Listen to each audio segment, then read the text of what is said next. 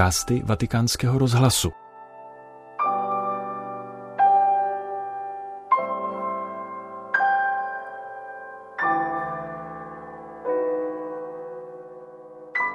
Poslechněte si další díl katechezí papeže Františka na téma evangelizace, kterou přednesl při generální audienci ve středu dvacátého třetího srpna. Drazí bratři a sestry, dobrý den. Nel nostro percorso alla riscoperta della passione per l'annuncio del Vangelo, quello zelo apostolico, vedere come questo zelo apostolico. Na naší cestě za znovu objevením nadšení pro hlásání evangelia, za poznáním, jak se apoštolská horlivost, toto nadšení pro hlásání evangelia vyvíjelo v dějinách církve, na této cestě se dnes podíváme do Ameriky.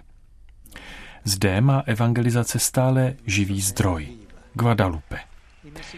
Je to živý pramen. Mexičané mají štěstí. Evangelium tam samozřejmě přišlo už před těmito zjeveními, ale bohužel ho provázely i světské zájmy. Místo cesty inkulturace se příliš často šlo cestou ukvapeného přesazování a vnucování předem daných modelů, například evropských, což znevažovalo původní obyvatelstvo. Naproti tomu Panna Maria Guadalupská se zjevuje oblečená v oděvu domorodců, mluví jejich jazykem, přijímá a miluje místní kulturu. Maria je matka a pod jejím pláštěm najde místo každé dítě. V ní se Bůh stal tělem a skrze Marii se nadále vtěluje do života národu. Panna Maria totiž hlásá Boha v tom nejvhodnějším jazyce, totiž v jazyce mateřském. A také k nám Panna Maria promluvá mateřským jazykem, tím, kterému dobře rozumíme. Ano, evangelium se předává v jazyce matek. A já bych chtěl poděkovat mnoha matkám a babičkám, které ho předávají svým dětem a vnoučatům. Víra se předává se životem. Proto jsou matky a babičky prvními hlasatelkami. A evangelium se předává, jak ukazuje Maria, v prostotě. Panna Maria si vždy vybírá prosté lidi. Na kopci Tepeyac v Mexiku i v Lourdech a Fatimě. Mluví k nim, mluví ke každému z nich jazykem vhodným pro všechny, jazykem srozumitelným, jako byl jazyk Ježíšův. Soffermiamoci allora sulla testimonianza di San Juan Diego, che è il messaggero, il, il ragazzo, l'indigena che ha ricevuto la, la rivelazione di Maria, il messaggero della Madonna di Guadalupe, no? Zastavme se tedy u svědectví svatého Juana Diega, který je poslem, je to chlapec, domorodec, který přijal Mariino zjevení. Posel Panny Marie Guadalupské. Byl to pokorný člověk, domorodec z lidu. Spočinul na něm pohled Boha, který rád koná zázraky skrze maličké. Juan Diego přišel k víře již jako dospělý a ženatý. V prosinci patnáct set třicet jedna mu bylo asi padesát pět let. Na cestě spatří na kopci Matku Boží, která ho něžně oslovuje a, jak ho Panna Maria nazývá, můj malý milovaný synu Juanito. Pak ho posílá k biskupovi, aby ho požádal, aby tam, kde se zjevila, postavil chrám. Juan Diego, prostý a ochotný, jde s velkorysostí svého čistého srdce, ale musí dlouho čekat. Nakonec promluví k biskupovi a ten mu neuvěří.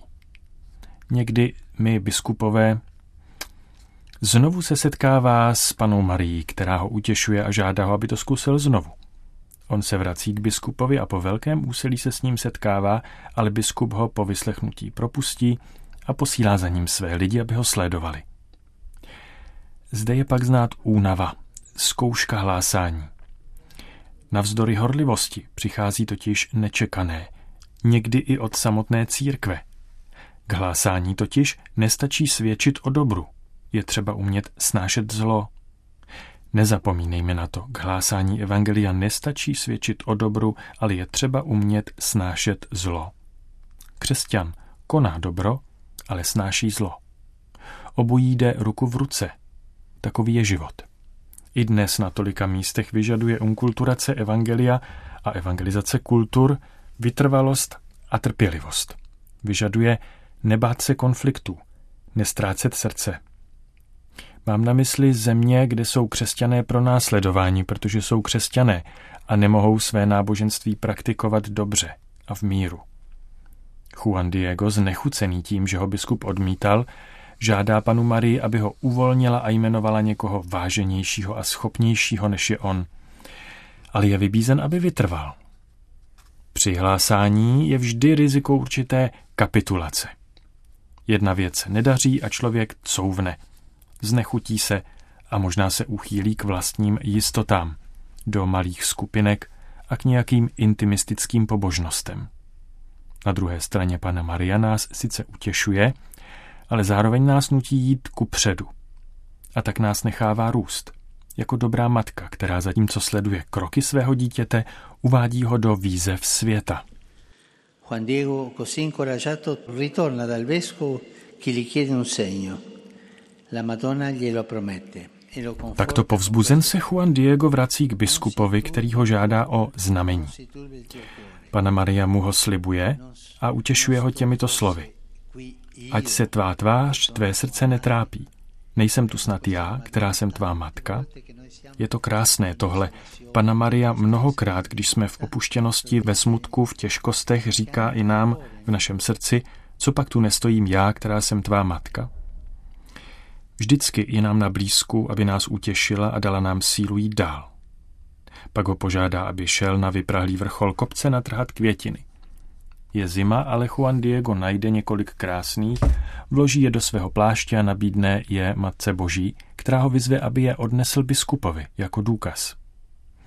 Diego jde, trpělivě čeká, až na něj přijde řada a nakonec v přítomnosti biskupa rozepne svou tylmu, tou se domorodci přikrývali, rozevře ji a ukáže květy a hle, na látce pláště se objeví obraz Panny Marie, té mimořádné a živé, kterou známe a v jejíž očích jsou dodnes otisknuty pohledy tehdejších protagonistů. Zde je boží překvapení. Když je ochota a když je poslušnost, může Bůh vykonat něco nečekaného.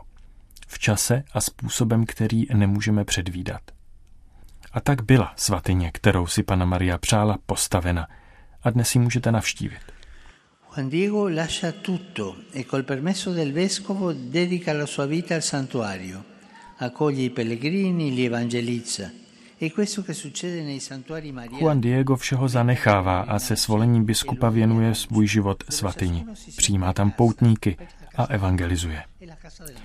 To se děje v mariánských svatyních, cílech poutí a místech hlásání, kde se každý cítí jako doma, protože je to dům matky a prožívá stesk po domově, tedy nostalgii po místě, kde je matka, kde je nebe. Tam je víra přijímána prostým způsobem, opravdovým, lidovým způsobem. A Panna Maria, jak řekla Juanu Diegovi, naslouchá našemu volání a uzdravuje naše bolesti. Učíme se toto. Když jsou v životě těžkosti, jdeme k matce. A když je život šťastný, jdeme k matce. Abychom se o to také podělili. Potřebujeme chodit do těchto oáz útěchy a milosedenství, kde se víra vyjadřuje mateřským jazykem, kde skládáme námahu života do náruče Panny Marie a vracíme se do života s pokojem v srdci, snad s pokojem dětí. Con la pace del cuore, forse con la pace dei bambini. Tolik papež František v další ze svých katechezích na téma evangelizace. Tento podcast pro vás ve Vatikánu připravil Petr Vacík.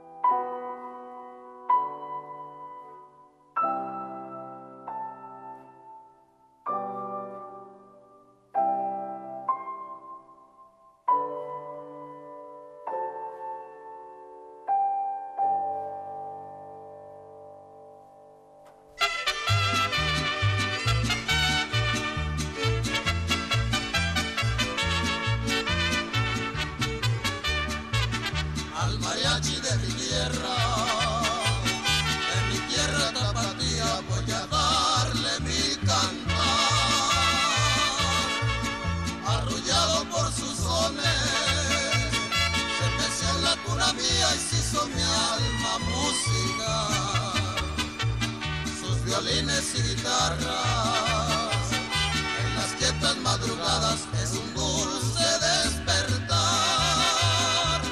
Alma virgen del mariachi, cuando escucho sus cantares se dan ganas de llorar. El mariachi suena con alegre son, oye como alegra. Suena la arpa vieja, suena el guitarrón, el violín se queja, lo mismo que yo.